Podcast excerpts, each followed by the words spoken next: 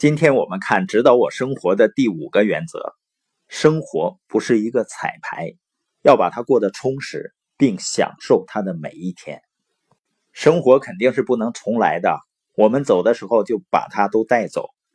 丹尼凯说啊，生活就是一张大画布，你应该尽可能将所有的色彩都涂上去，要尽情的将色彩洒在画布上。在一个著名的交响乐指挥家九十岁生日的晚会上，有人问指挥家的儿子：“你父亲最伟大的成就是什么呢？”他儿子回答说：“啊，对他来说，并没有什么最伟大的成就。任何他正在做的事情，都是他生命中最重要的事情。不管是指挥交响乐，还是剥一个橘子。”著名演员卓别林说：“啊，生命正在进行中。”你在场吗？有人在家吗？詹姆斯·斯密辛也说的非常棒。对于精通生活艺术的人，并不把他的工作和他的玩乐、他的劳动和他的休闲、他的心灵和他的身体、他的信息和娱乐、他的爱和他的宗教区分开来。他几乎不知道哪个是哪个。所以，我们老师曾经说过啊。你什么时候一件事情才算做的真正好呢？就是你开始享受做这个事情了。约翰呢，在讲这堂课的时候啊，是五十一岁。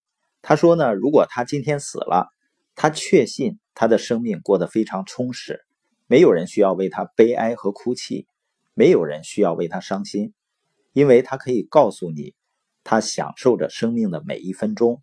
所以呢，我们要定一些有趣的目标。然后一个一个的去实现他们。有些人呢，他们在等待着某年某月某一天，他就会快乐了。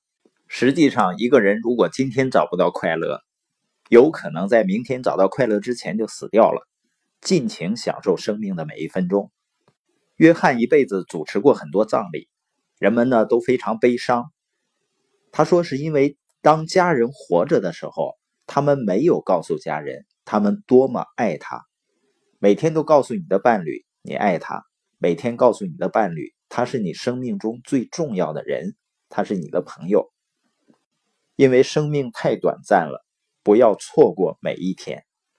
如果你想修补一段关系，现在就去修补；如果想解决一些冲突呢，现在就去解决，不要等待，不要耽搁。生活不是一个彩排，不可以重来一次的。